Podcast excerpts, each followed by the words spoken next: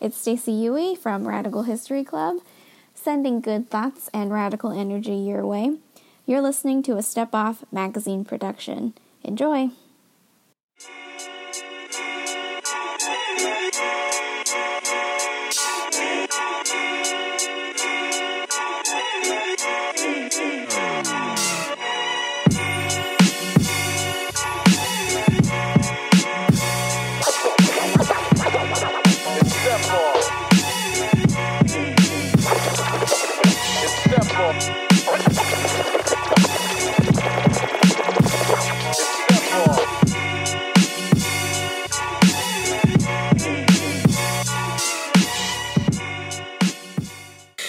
Internets was good. Welcome to another wonderful episode of Step Off Radio. What's good, guys? You know, Happy New Year.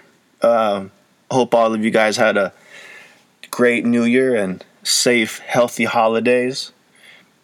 A lot of stuff has gone down since the last time we aired an episode. COVID still around, obviously. Things are obviously getting worse in that regard. The whole siege at the Capitol last week, white supremacist domestic terrorist, which is just, which is just ridiculous, guys. You know, I'm really glad that the media and politicians as well, you know, are really pointing out the hypocrisy and the double standards to the police response to all of this, guys. You know, just and the thing is, you know, was that these people aren't even trying to hide it anymore. It's crystal clear, bright as day, that if anybody, any group of people would have done the same thing that white people did at the Capitol, that those white supremacists done, if it was Black Lives Matter, if it was Latino activists, if it was Middle Easterns, anybody, there would be blood on the steps of the Capitol. 100%.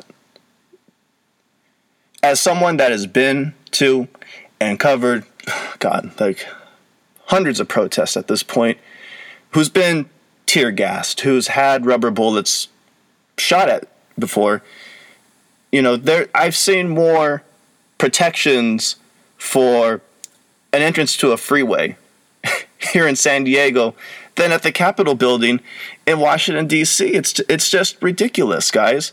Just to see that still white supremacists in this country are handled with kid gloves.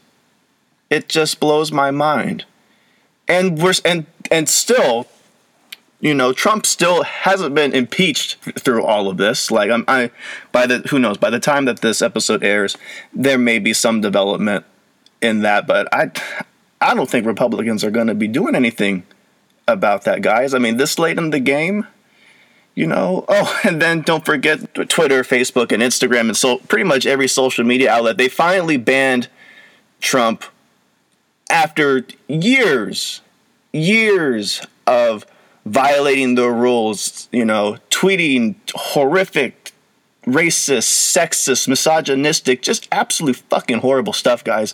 And here at the 11th hour, with like less than two weeks, he finally gets banned. You know, I guess that a um, an insurrection, an attempted coup was the final straw for all these social media platforms. And here's the thing, guys, you know, the, the one thing that really irks me with all of this is whether it's journalists or politicians or all the, these media pundits, people saying that, you know, this isn't who we are. Stop saying that. This is who we are. At least this is what this country is. White supremacy incarnate is what we saw at that Capitol. And it is what this country has always been. From the time it was first hostily invaded. It's been this way since people were kidnapped from Africa and enslaved and made to work in this country for centuries. It's been this way when even after the Civil War, we're made to live under another century of Jim Crow law. It's been this way since this country hostilely invaded the Southwest and stole land from Mexico.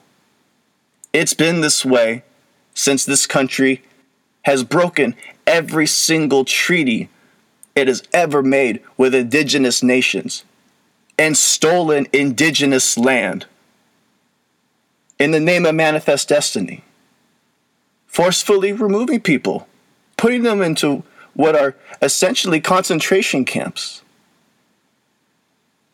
We could say many things about this era in history right now, but don't for a second say that this isn't what the United States is. This is exactly what this country is, and this is exactly what we have been working so hard to change about this nation and our society.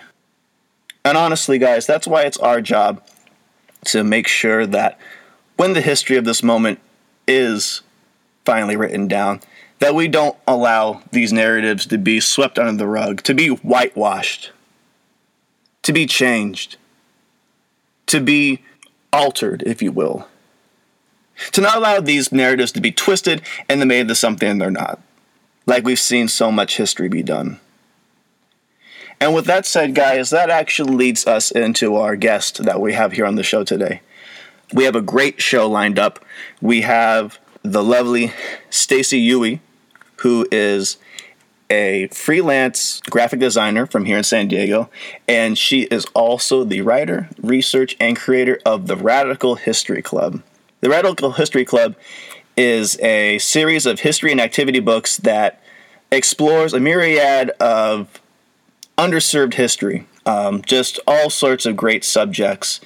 The Radical History Club has covered everything from Reconstruction after the Civil War, COINTELPRO when the FBI was infiltrating and dismantling civil rights groups throughout the 50s, 60s, and 70s. They've also touched on stuff such as the Chicano Chicano rights, civil rights movement, and the uh, and the school walkouts, the blowouts, and they've and of course, they've also touched on um, on other subjects too, such as housing discrimination in this country and how that has also played a role in how our communities look and how they have been built up over the decades and even centuries.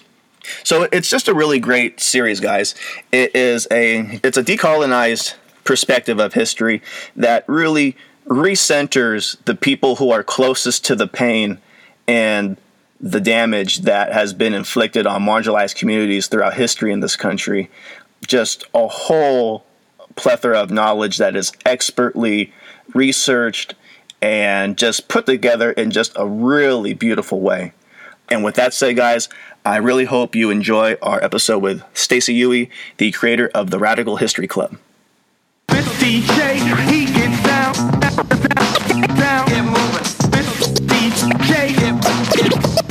Get down, get moving. This DJ, get, get, he, he get, gets down, get, get, get, get,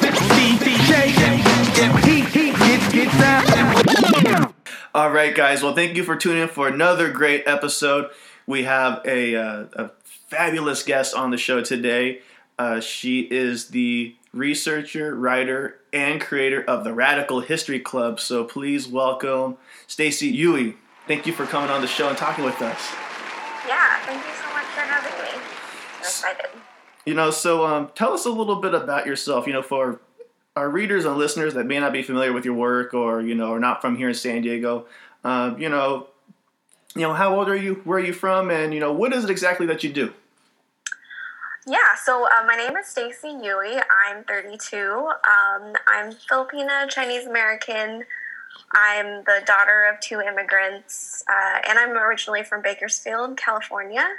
Um, I'm a freelance graphic designer and illustrator, and I also do a zine called Radical History Club that comes out uh, once every quarter, and it's just illustrated um, history lessons um, that kind of take history from the lens of the oppressed and uh, write the the myths that we've been taught, you know, in high school and, and growing up. Um, and I'm also a member of Asian Solidarity Collective, which is um, an organization that seeks to dismantle anti Blackness and build Asian solidarity with Black folks and um, trans people of color. Um, and so that is also part of my identity, I think. Excellent. You know, I love that name, Radical History Club. You know, just for the sake of asking, you know, what is the significance behind that name? How what inspired you to name the zine that?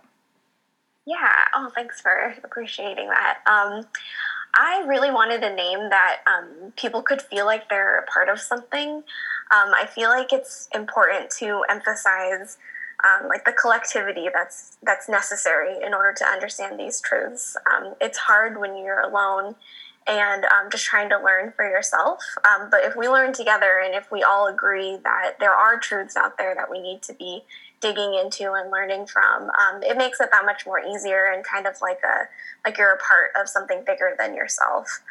Um, to me, radical really just means you know like making the conscious choice to kind of disentangle from the status quo.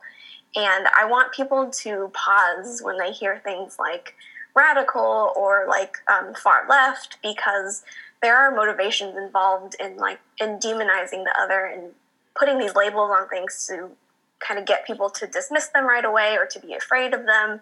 Um, but I want to, I want people to embrace what what seems radical um, because you know when we learn through the right kinds of history, we get to take ownership of our labels and we get to be able to name for ourselves what those contexts around them mean. And I think it's important that we decide that, you know, radical doesn't mean uh, out in the streets and throwing firebombs all the time. It yeah. also means uh, taking ownership of yourself, of your story, um, having the confidence and, and willingness to question the world around you. I love that. I love your breakdown of that radical doesn't always have to entail this. I feel like almost anarchist kind of lens that is always shoved through as far as mainstream media and perception is concerned. Mm-hmm. Um, I mean, there there are moments for that, I will say, but it's not all of it. yeah, it's it's it's not this one dimensional look that always seems to be propagated. Yep. Yeah. You attended uh, UCSD and you know you have degrees in art history and psychology and you have this uh, long background you've worked with like johnson & johnson the kroc school uh, classy when did you decide to go out and kind of pursue like the citizen historian research uh, project and put these skills to like use you know what was the inspiration that kind of ultimately catalyzed you to start the radical history club hmm yeah i feel like everything has like little moments here and there have just built up to where I am today. So it's hard to like, you know, draw a map specifically of what that looks like. Um, I can say that I loved uh, researching and writing about art history um, in college because it allowed me to kind of learn history by studying how people react to or like respond to their circumstances, which is such a powerful thing. Um, to be able to like understand an artist's background and their intention, alongside with uh, researching the history of their time and, and, the place that they were in. It's almost kind of like reading someone's diary. You get to to know them through the artwork that they produce, and that's such a special connection that you can develop with someone in the past, someone who probably you know never thought about you or never thought about people in the future looking at their work. Um, but I'm proud to call myself a citizen historian. I think because even though I don't have like a master's or a doctorate in this practice, I, I, don't think that disqualifies me from being able to do this work or disqualifies anyone really from from having being able to do this. Um, and I think the most immediate catalyst for starting Radical History Club was um, understanding or kind of uncovering the Filipino roots of the United Farm Workers Union, it's a part of American history that was almost forgotten. When farm labor leaders went on strike in California in the 1960s against the backdrop of the civil rights movement, one group played a pivotal role in the worker and immigrant rights. I never knew this history growing up. I don't think uh, anyone from my community knew about it. Marissa Aroy is talking about the Filipino community, who make up the third largest Asian population in the U.S. As a filmmaker, she is keeping this story alive. In the 20s and 30s, over 100,000 Filipino men flocked to America seeking new opportunities. They became migrant workers and followed the crop cycles all over the West Coast. Larry Itliong and the Filipino Manongs, which means elder, began the Delano grape strike to protest the unjust wages and poor working conditions of farmers. Farm owners often pitted Filipino workers against Mexican workers in an attempt to sabotage the protests. Despite those attempts, the biggest protest, the Delano grape strike, was built on the partnership between the two groups. On September 8, 1965, Filipino farmers led by Larry Itliong protested unfair wages and working conditions. Cesar Chavez, who led the Mexican farmers, wanted to wait two or three years before they protested. But Itliong told Chavez they couldn't wait. The Manongs were getting old. Itliong asked him to join forces, and together they founded United Farm Workers, or UFW. The strike lasted five years and gained national and international support. The successful protests resulted in a contract granting farmers fair wages, benefits, and protections. It's so important to humanize and let communities know and let kids of color and their families know that we are part of American history. So I grew up 30 minutes outside of Delano where the grape strike began. And I even volunteered with the UFW Foundation um, just out, outside of college.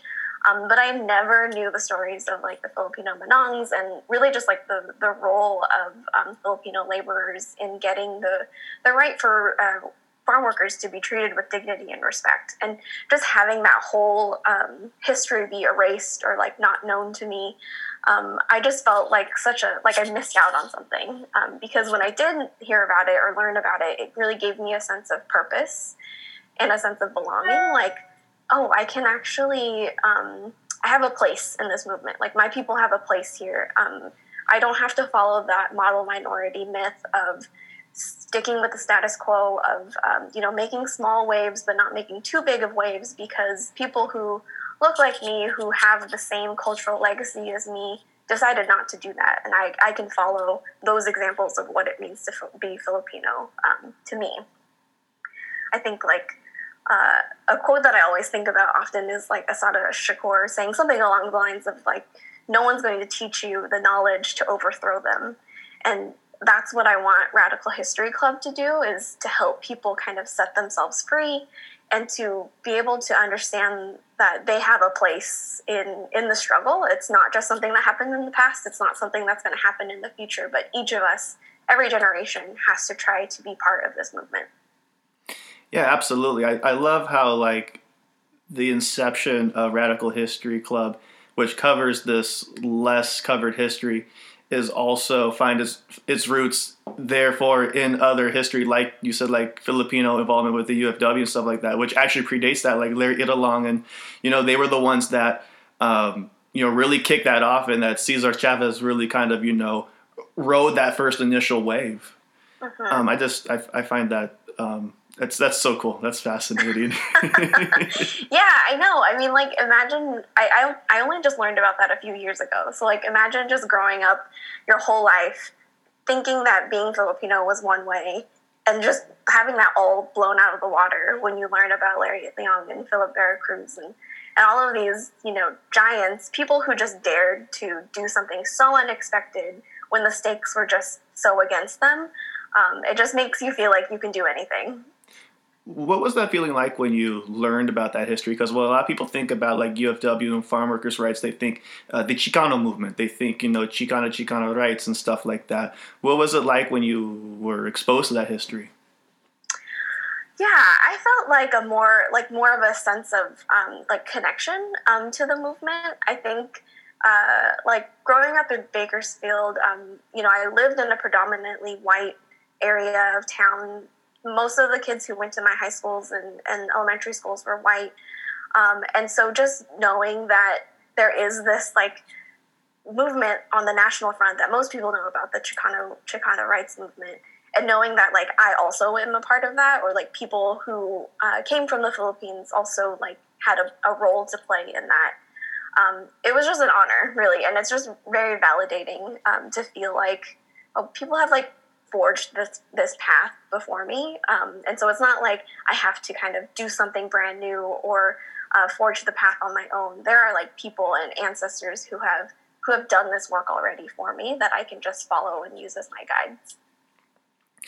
So um, as we were saying before you have a, a, background as an illustrator and a graphic designer. And uh, just to tell you these, these issues they're beautifully illustrated and designed Um, I, I love the way they look. You know, the Radical History Club. It reminds me of kind of like those old Golden Guide books. I don't know if you ever saw those. Yes. oh Um, my gosh. I looked them up actually um, when you mentioned them in, in the email, and I'd never heard of them before. And I saw them, and I was like, "Oh my god, this is what I've been doing." I didn't know. It's just so cool. Like time is really a circle, right? Like just everything just coming together in different ways. Yeah, you know, everything is cyclical, especially now. What is old is new. And honestly, you know, like that's what fascinates me about this because it reminds me, it reminds me of these old dusty texts that I would used to find like in the reference section of my high school that no one would touch because everyone was doing stuff online. But um, you know, the word aesthetic it gets thrown around a lot these days. But you know, what inspired the visual look and overall retro design of the Radical History Club series? Uh, yeah, I feel like I um, have kind of this obsession uh, with um, stuff from the, that period. Um, I really love like pamphlets and documents from like the 1940s and 60s. Like um, even just looking at forms from that time period. I know it's like so boring, but it actually just like stirs my heart a little bit. Just all of the little details and like how you collect people's information or how you present um, you know, a, a worldview in like a pamphlet form. Um, and I also really love too, like the serial aspect of like encyclopedias. Um, like you were mentioning, both those dusty um, books in the library. I had like a set of encyclopedias growing up, and I just loved how organized it all was. Um, you know, it's it's easy to just kind of like grab one volume and just know that you're going to be transported into this world that the cover is telling you about. Um, and the the covers too were also inspired by like um, the kitchen table press books. I don't know if you've seen some of those um, covers, but they're really just um, very clear. You know, they're usually just two colors, um, and they say exactly what they're about, which I love because there's just something um, so like pure about being completely honest about this is what you're going to experience next. I hope you enjoy it. Um, and I think another um, thing that I that I took inspiration to was from the Black Panther Party newspaper.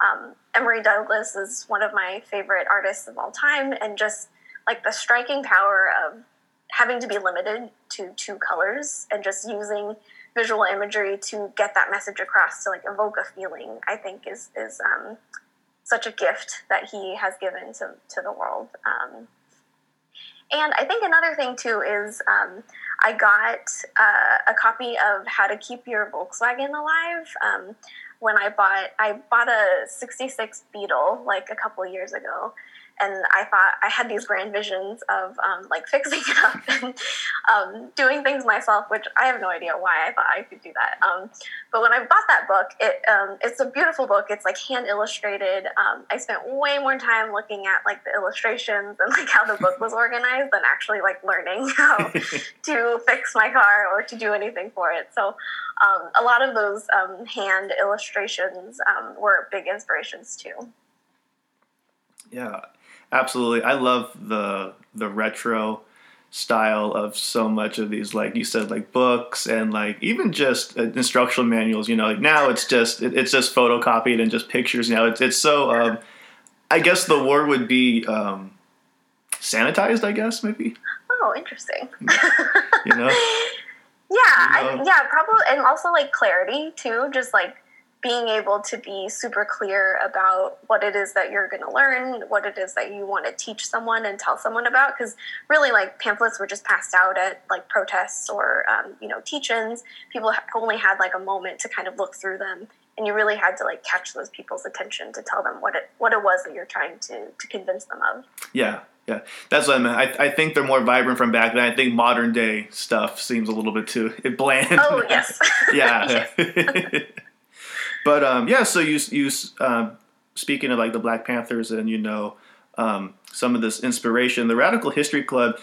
The issues that you have published, you cover a wide variety of topics. There's Reconstruction following the U.S. Civil War, uh, COINTELPRO, um, conducted by the FBI surveilling and infiltrating U.S. political and civil rights organizations, uh, the Chicano rights, uh, the Chicano civil rights movement, and then even the history of discriminatory housing policies in the U.S. With so many um, undercover topics and injustices all throughout the entirety of U.S. history, you know, how do you go about selecting a topic to research with an abundance of them to pick from. Yeah. I mean, I guess that just means that I'm never going to run out of material, which is great to know. um, there's always so much to cover. It, it, feels a bit random, but I kind of just follow the topics that I myself want to learn about. Um, you know, like I mentioned, I really am a citizen historian because I don't have degrees in, in these things, and I try to just um, kind of like direct the narrative, or like I'll choose moments of resistance to help us better understand the context of the present, because that's that's really what I what motivates me to study history, so that I can better understand why is the world set up the way it is.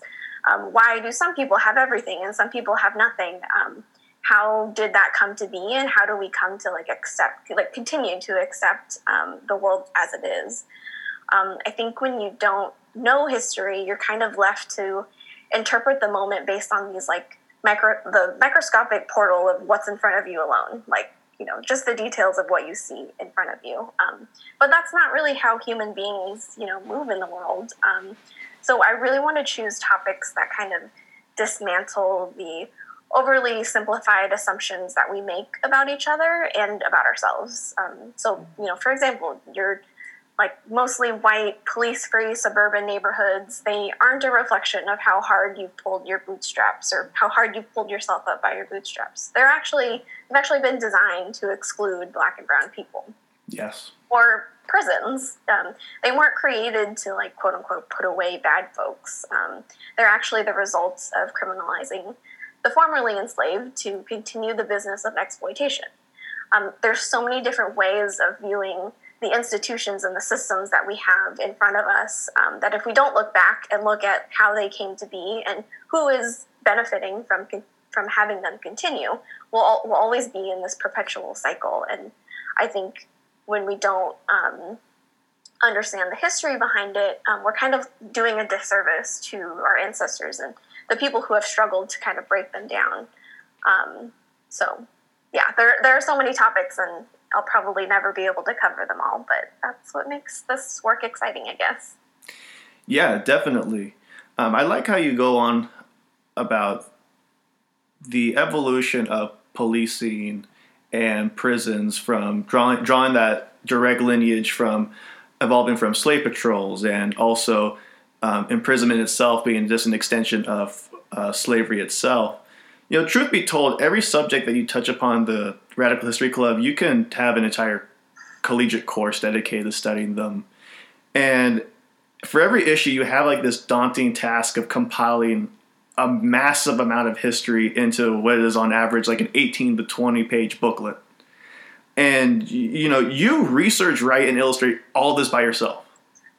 Um, how long does it take for a given topic for an issue to be researched? Yeah, man, when you say all that, it makes me sound like a mad person taking all this on. Um, yeah, research, I, I, guess it usually takes about a month. Um, and then the writing can sometimes take up to two months. Um, but there are certain topics that take just a little bit longer too. So um, it, it, can vary. Um, like the last issue on housing took me about um, like four to five months because it's just such a substantial um, like history. Like no one has like the book of housing um, kind of written already. Um, and it also like touches all aspects of our lives so there's just so much to cover at once um, so that one took me a while and then I also kind of try to incorporate, um, you know, contracting like organizers or like activists who have some experience in in each subject to kind of help guide my research. So that can take some time um, to kind of make sure that our schedules align and that um, they have time to kind of digest um, my writing and give me um, some feedback. Um, but I, have been really fortunate to be able to work with some some really amazing people. for instance, like with issue three. I Ed Nunez, who's a critical pedagogue here in San Diego, he helped connect me with Professor uh, Isidro Ortiz at San Diego State, who's the professor of Chicana and Chicano Studies, um, and he just knew so much about all of this. And I gave him, you know, I emailed him my notes and said like, you know, any pointers that you have. Um, please just like let me know and we ended up meeting at a coffee shop this was before pandemic days Um, and he just had all of these printouts of like articles and like his notes were just scribbled all over like the outline that I had provided. And I was like, oh my God, this is amazing. Like, I feel like I'm in school again. Um, and here's just this person who just decided to give me all of this wealth of knowledge. Yeah, one of the things I like about the Radical History Club issues is that um, you include it, it's almost like a library book. You include like a table of contents where you cite your sources to which i think is just amazing because so many people these days can just publish anything without citing their sources and then people just take it as gospel. But you go that extra mile to actually cite your sources right there in the very beginning where people can go back and if they want to do further research they can do so thanks yeah i um i don't trust myself to just be like, hey, this is what I think. Like, don't you like I, I wouldn't trust me. you know, so I feel like I other people deserve to know where I'm getting my facts from and where I'm getting my research from too. Yeah. And also kind of continuing on in that line, what would you say what issue took you the longest? Was it the housing issue that took you the longest to research?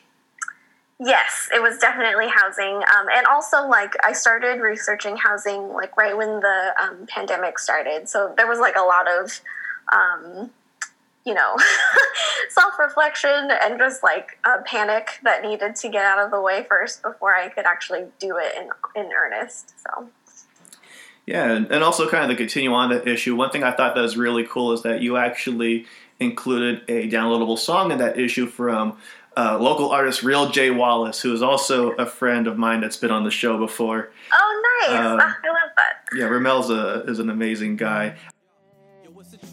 Let me tell you how it happened. I grew up in that yellow house off Logan and Sampson. My dad lived there, and my auntie too. And I remember being there back in 1992 when my pops used to take me down to the Mickey D's. It was past the library, that was right down the street. And my whole family went to New Hope Baptist.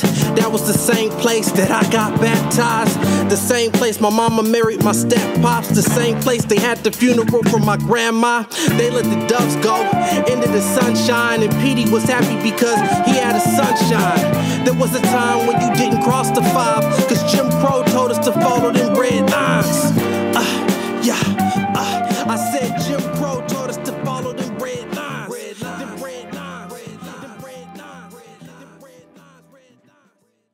How did that particular um, collaboration come about for this issue as well?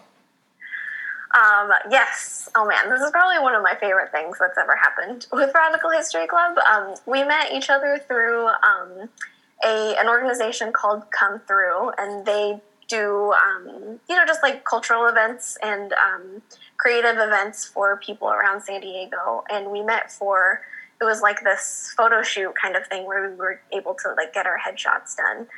Um, and uh, Ramel had per- previously purchased issues from Radical History Club, but I think that was the first time that we actually met in person. Um, and I was just like so blown away by his presence, and he's just so easygoing and easy to talk to, but also like so passionate about about what he loves to do and what he wants to tell people about housing and his experience. Um, so he kind of like reached out to me and, and told me like you know, a lot of my work has to do with redlining. He um, did some Airbnb experiences where he was teaching people about the history of redlining in Barrio Logan. Um, and I just was like, I have to, we have to like do something because here's this person that is doing something so similar to me, but in a completely different creative medium. And I think that's been really rewarding too with Radical History Club is being able to connect with people doing their own things and, and doing what makes them happy, um, but also like bridging what makes me happy, which is like design and illustration and, and storytelling. Um, so yeah, so that's how we how we met and eventually worked together. Yeah, very cool. That's uh, the song is called Red Lines. Everyone listening, and you can get a free download if you get issue number four zero zero four of Radical History Club. um, so ultimately, um, the mission of Radical History Club is to decolonize our perspective of U.S. history and to unsettle capitalist uh, colonizer perspectives. Why do you believe it's so important for people to be exposed to this history and to kind of refocus our understanding of this broader U.S. narrative through the lens of oppressed and marginalized communities? Yeah, I think I mean, I'll start with like the opposite of that. Like, if we don't learn these histories, um, it's normally presented and, and, taught in school to prevent students from challenging the status quo and from um, questioning, you know, the world around them. And the myths that were taught in these classes are intentionally designed. They're intentionally made that way. Um, if we believe that, like, indigenous nations willingly gave their land to settler colonials, we don't have to atone for the wealth that was stolen from people who continue to steward that land today. Um, if we believe that respectable white men in power are always the drivers of progress, then we don't have to seek to build power with each other. There's no chance in hell that we're going to be able to do anything on our own.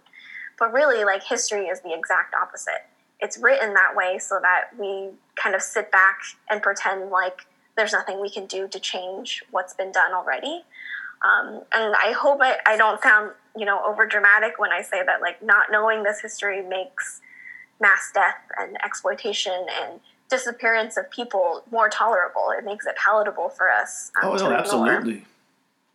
Yeah, and I like when we think the um, despair experienced by the poor and the incarcerated and the exploited is only a product of like this pandemic alone we're ignoring the legacy of oppression that gets repeatedly passed down. Um, history, I don't think repeats itself, but I think it follows a similar pattern, and it um, it it succeeds when we decide that we can do nothing to change it. When we're kind of when we put our blinders up and and think that um, history is only written by or history is only made by the people in power.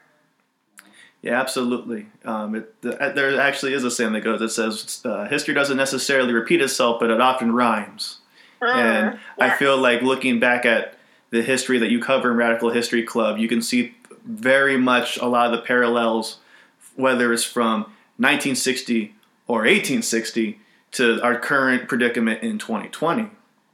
Exactly. Now, following along in that similar narrative, particularly when it comes to young people, why do you what what do you believe is the significance of creating curriculum for students and young folk that challenges this mythology that's been passed off as history because a lot of it is just mythology that has just kind of been accepted as historical fact. And what's the power of um, bringing these marginalized perspectives to light that have just been erased through the decades and even centuries? Mm-hmm.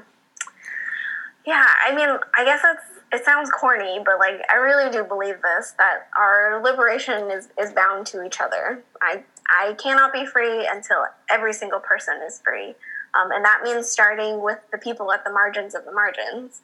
Um, when we interpret history from their lens and center those people, it's kind of like we're able to uncover something completely new that someone who has always been in power and someone who always gets a say in what's going on will never be able to understand or present to us as like a new way of existing in this world.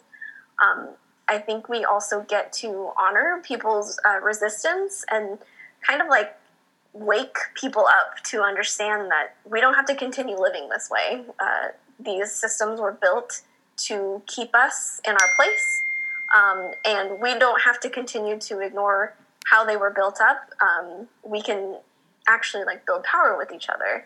Um, I think there's also like this saying that's that I've heard several places, so I haven't been able to figure out who exactly has said it, who said it first. But the people closest to the pain should be the closest to the power. And I think that is young people, that's people who are incarcerated, that's black people, indigenous people, you know, all of the, the people who have been historically oppressed. Um, and we can learn something from them. Um, I watched this incredible documentary called um, Since I've Been Down. It was through the Doc NYC Festival, um, but it followed the Black Prisoners Caucus um, in Washington State.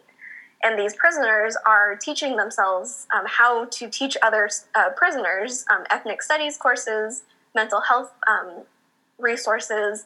And these are people who have been failed time and time again by us, by the system, by everyone around them, and yet they have risen to the demands to be called a human, to to demand that they be treated as humans, and to give them like the means to determine what freedom means to them.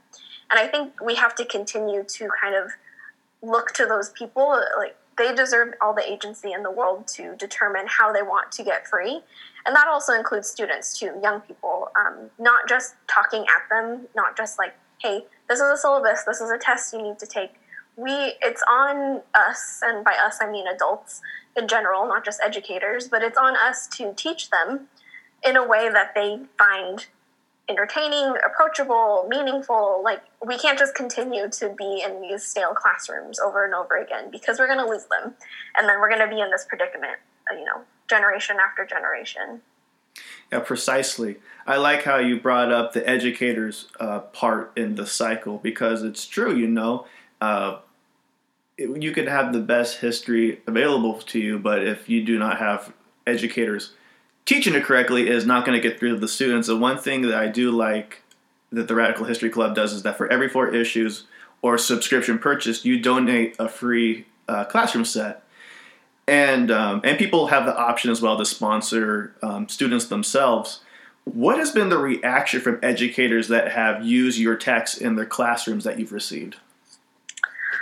Uh, yeah, I'm like, I'm so grateful to be able to contribute in this way. Um, I, I started Radical History Club because I just wanted it to exist in the world. I don't want this to turn into like some capitalist enterprise that, you know, I have to like make profits from. So it's really great to have this kind of like Robin Hood economy throughout the whole process um, to be able to have people who are purchasing issues and also having them donate them at the same time. So, um, I don't know that I'm cool enough to be a teacher. I don't think I don't know. I don't think I, I could withstand being in a classroom. So, but I really want to be like a tool in the toolboxes of other teachers who are already out there. Um, and the first time that Radical History Club was kind of like out in the world was at um, San Diego Zine Fest in 2019 and I met um, so many educators and librarians who were like excited about the zine. And this was like literally the first time that it had seen public eyes. So it was like being a, a magnet to like all of my heroes because I love teachers and I love librarians and everything that they that they do. And that kind of validation was was everything. And um, I've also had like educators tell me that they've used issues in class um, to talk about COINTELPRO or even just like uh, to tell them that zines exist in general. Um, I've heard some educators um, using zines to um, to teach students like how to self-publish and how to do their own research, um, which has been just incredible. And, and one of the reasons I created Radical History Club was because of like the longing for my younger self to know about this stuff. Like I, I think about like who I was when I was in high school and just how lost and unaware of things that I was. And and just to know that educators are kind of like righting that wrong and raising other young people to know these concepts and to know this history. I mean, it's just ridiculous. I'm I'm so excited about that. Yeah, absolutely. Would you say, uh, and, and your and your texts have been used in both high schools and college um, classrooms? Uh-huh. Yeah, that, that that's so cool. Like you said, like there, I I also think back to myself as a teenager in high school and just trying to figure yourself out, let alone this sanitized version of history. And I was like, wow, I wish I had, you know, teachers that were, you know, I wish I had a tool like Radical History Club in my classroom, you know, when I was in high school. But yeah, I, th- I think that that is so cool. You know, and like I said, you know, you, you pour yourself into this research when you're researching for like an issue, as you said, it could go on for months at a time. What have you learned yourself while conducting research for the series that um, you know has surprised you the most while doing this background research?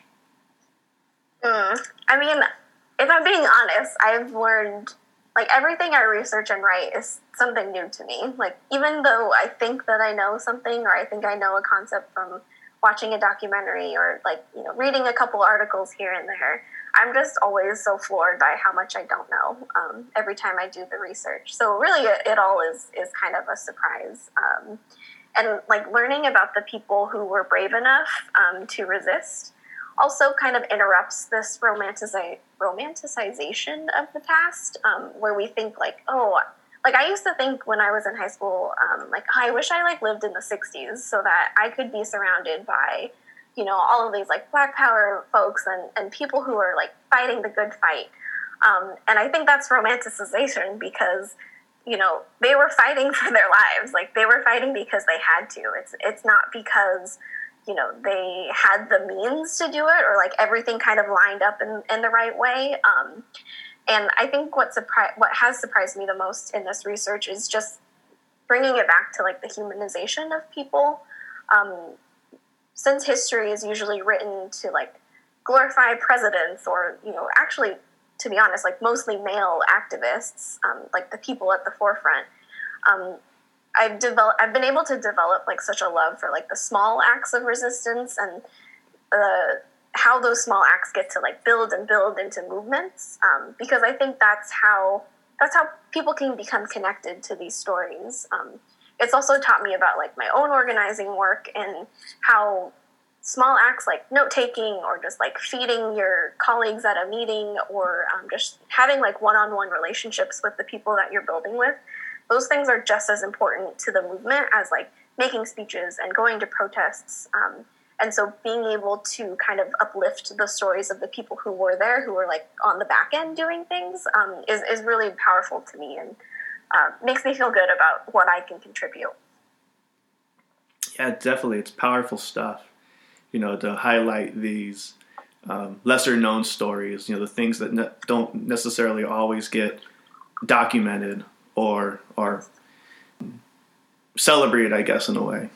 Mm-hmm. Um, since embarking on this series back in 2019, what has been your favorite part about working on Radical History Club?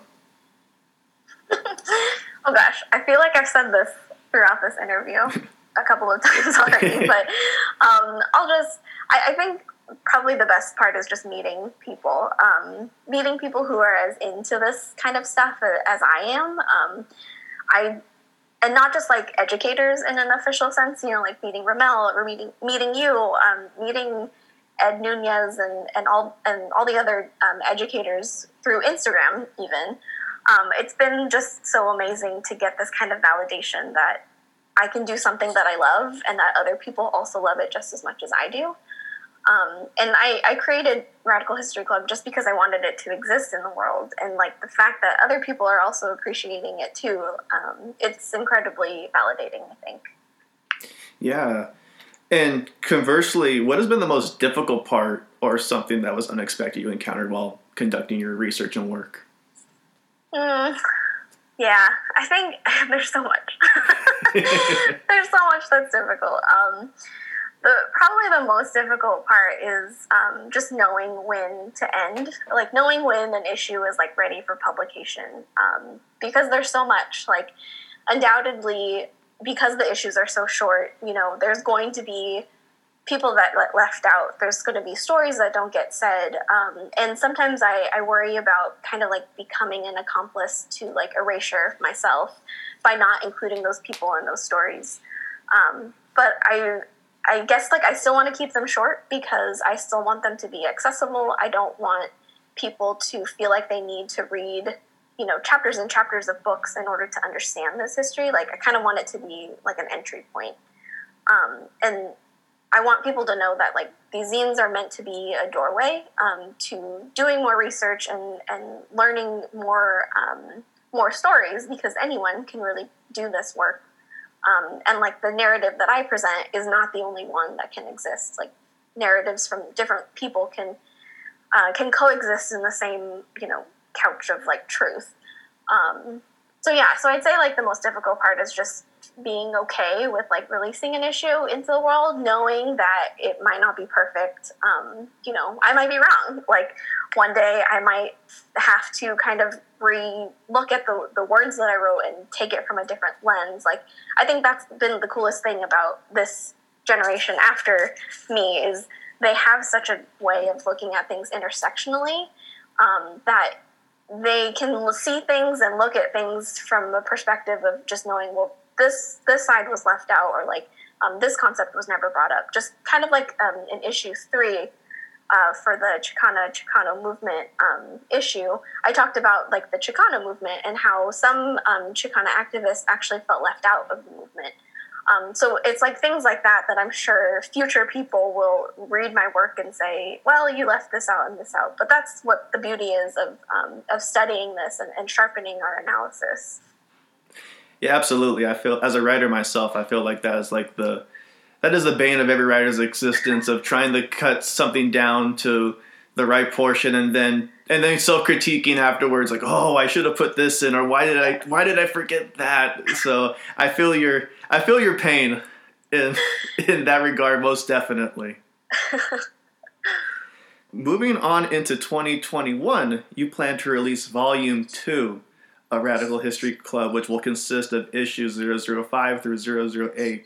Now, I know you can't tell me too much about that, but what can you, if anything, what can you say about these upcoming releases? Hmm. Yeah, I mean, I guess I, it's not really that much of a secret, I don't think. Um, I really want to focus the next volume on imperialism and U.S. imperialism here and also like abroad in other countries. Um, I would really love to kind of dismantle this perceived allegiance to like the imaginary boundaries that we create around us um, because we have to understand like how the U.S. is presented to the rest of the world. I think there's a, it's very easy, especially when you know the U.S. is in, in, in the position that it's in around the world, for us to kind of only look inwards and only look at our own movements and our own histories to understand who we are as a people. But we've done such damage, and I'm sure you know that. I'm sure your listeners know that. We've done so much damage to other countries, and it's no surprise that um, the way that we show up in our own country has had ripple effects across the world. Um, when we go and um, colonize other countries and have a presence in other countries where we shouldn't. Um, so I'm hoping that this next volume kind of takes apart that idea of American exceptionalism and breaks down the idea of us versus other folks because we really I, I really think that in order to break these systems down we're going to have to work through an international solidarity lens um, because other people have been going through the same things that we have. And if we can learn from each other and learn about our shared histories and also acknowledge um, the responsibility that the US has in shaping countries the way that it has for so long, um, we can get to a place of building with other folks. Yeah, absolutely. I feel like, especially now in this particular moment we are in as a country, the topic of imperialism and nationalism as well is something that is very timely. Oh yes. Yeah. Yep. Um, yeah, that's great. I'm I'm very excited and looking forward to the uh, the upcoming issues. Do you have a particular release date for the next one, or is that still um, is, is, is that vary? Okay, so um, technically it's coming out in January, but I am struggling, if I can be honest, to um, to make that deadline. Um, I'm still pretty behind, and I think I I always had a vision of these issues being released quarterly, um, but I think sometimes life kind of gets in the way, and um, most definitely. You kind of have to adapt to that. Um, I, I, think that also is probably a lesson that I've learned um, from Radical History Club is just not being so focused on perfectionism and um, you know maintaining expectations when it is literally like killing me. so um, I'm shooting for January, hopefully January. Um, but you know, you can always subscribe uh, to Radical History Club to learn more about um, when release dates are coming out. Yeah, absolutely. Now, ultimately, what do you hope readers of the Radical History Club series take away from these issues that you produce? Because you, you cover such a variety of different topics. But uh, at the end of the day, is there anything in particular that you hope that readers just take away from learning all this um, underserved history, if you will? Hmm. Oh, I like that. I think I might use that in the future. um, I, I, hope that they take away a sense of, of hope, honestly, and also validation. Um, because it's easy to look at this history and see how people have been oppressed and feel sad about it. Like, you know, there is a time for that where we can feel lament the failures that um, that people have had to go through because of the systems that we live in. Um, but I also hope that I, I, try to like include you know moments of resistance in every issue. Try to um, show that you know people didn't just have this um, horrible thing happen to them and just take it lying down. Like there were so many instances of people who resisted, even in the smallest of ways. Um, so I hope people can can see that and and take hope from that. Um, I also like grew up with a lot of internalized white supremacy myself, um, if I'm being honest, and um, also like felt the need to kind of stick to this model minority myth. Um, so I hope that for anyone who's reading these issues who might also be in that um, same, same method of, of thinking and idealizing, um, that they take the time to read these issues and kind of question okay, who is benefiting from me thinking these things about myself, and who is benefiting from me thinking that I'm not enough or that I don't have a place um, in this world. So um, I hope that you know some someone gets some sort of validation from from seeing people who you know maybe might not look like them, but also but who have had like a shared cultural experience or shared ancestral experience um, that we can kind of learn and build with each other. Yeah, no doubt, absolutely. Now, uh, this this interview uh, will probably be published after the new year, but it wouldn't be a 2020 interview if I didn't ask about COVID. And I have a, a two part question with this. What difficulties, if any, has COVID, because uh, COVID has thrown all of our lives upside down this past year, has the pandemic for, whether it's be for working from home or just you know throwing our lot being separated from people has it complicated writing or making these issues at all? And also, as a citizen historian yourself, do you see any historical parallels to this moment and others in the past in regards to like also just government neglect of our public? Mm-hmm. mm-hmm. Those are good questions. Um, yeah, so I think the pandemic has affected, you know, me like everybody else. Working from home is a challenge. I mean, I did work from home. I have been working from home you know for a couple years now but now my partner is home with me and so we have like a shared um, office space so things can get a little difficult sometimes to just focus on, on what i'm doing or finding time to myself um, but um, i think it's also kind of taught me i mean there there is obviously like nothing more that i want than for people to be healthy and safe um, and I hate, you know, finding a silver lining in such a horrible thing. Um, but for me, at least, the silver lining has been taking it easy on myself for not feeling like I have to maintain this superhuman kind of um, facade that like I can do anything and everything um, as long as I like work hard enough for it. Um, I think the pandemic has shown that this whole bootstraps myth is that it's a myth. Um, Precisely. people can't work themselves um, to the bone and still maintain a livelihood um, while also, you know, being protected from this terrible um, virus.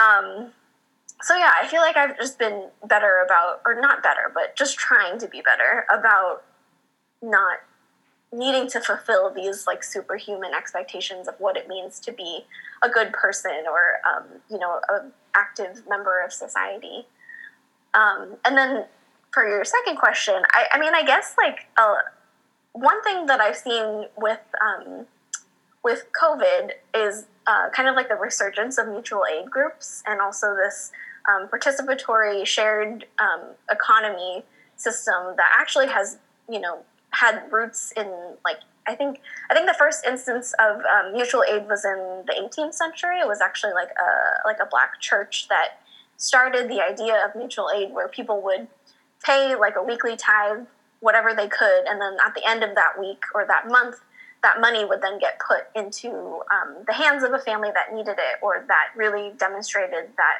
they could use it for something else.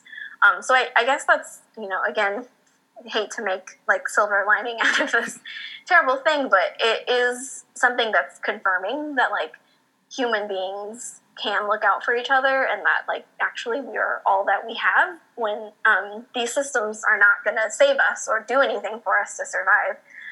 Um, so that's been kind of like a confirming thing like oh we can like return back to these roots of mutual aid of helping each other of like small is all as um, adrienne maree brown teaches us. Um, yeah. Yeah, I, I love that parallel because we could also say like these mutual aid programs like you said, whether it be the 18th century and also going into the, the Black Panthers in the 60s, the Yes. Brown Berets, and continuing all the way up to this modern legacy in the 21st century.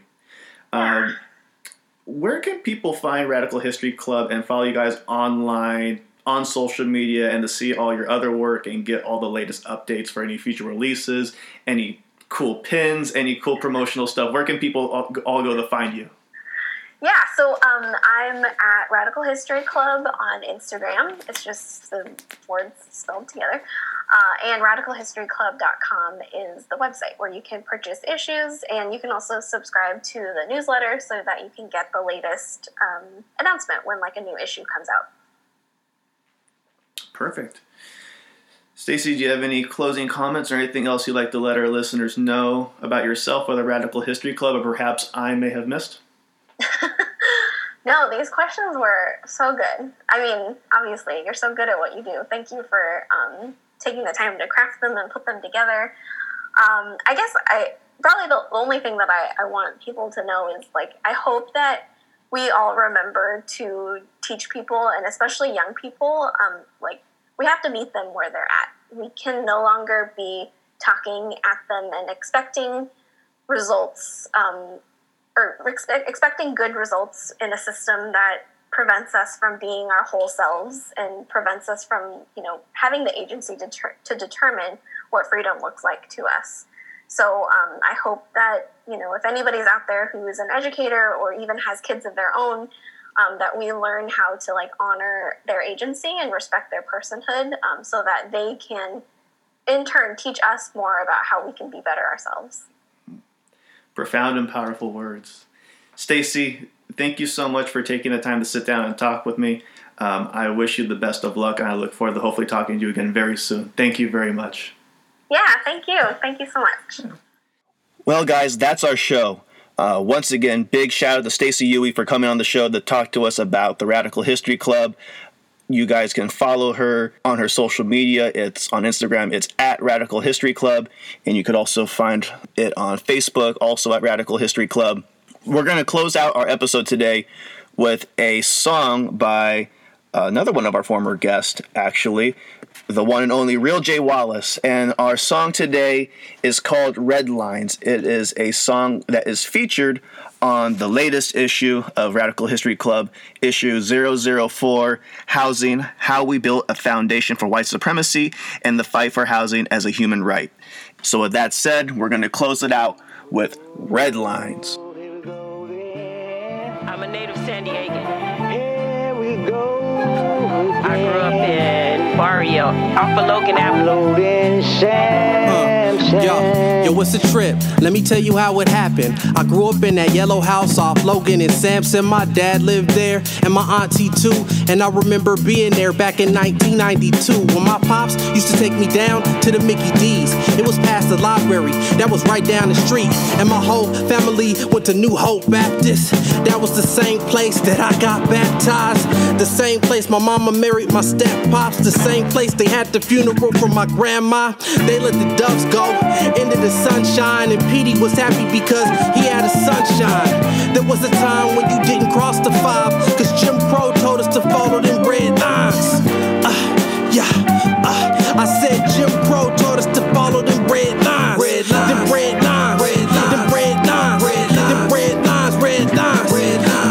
great grandma went from Pensacola down to California to find a better life for all the daughters beyond the corner. It's either seek asylum or see the corner. The KKK was hating niggas, hanging niggas. We need opportunities and lots of jewelry. And we need DMX praying at the eulogy. When she arrived, saw discrimination in design. The only place that she could live was in Logan Heights. This was a time when you didn't cross the five. Cause Jim Crow told us to follow them red lines. Red lines. Them red lines. Red red lines. Them red lines. Them red lines. Jim Crow taught us to follow them red lines. Them red lines.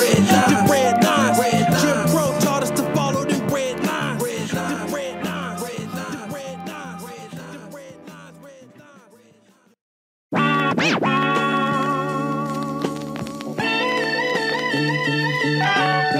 Them This episode of Step Off Radio is recorded at the Justice Center, San Diego, and our music was done by DJ Root. This has been a Step Off Magazine production.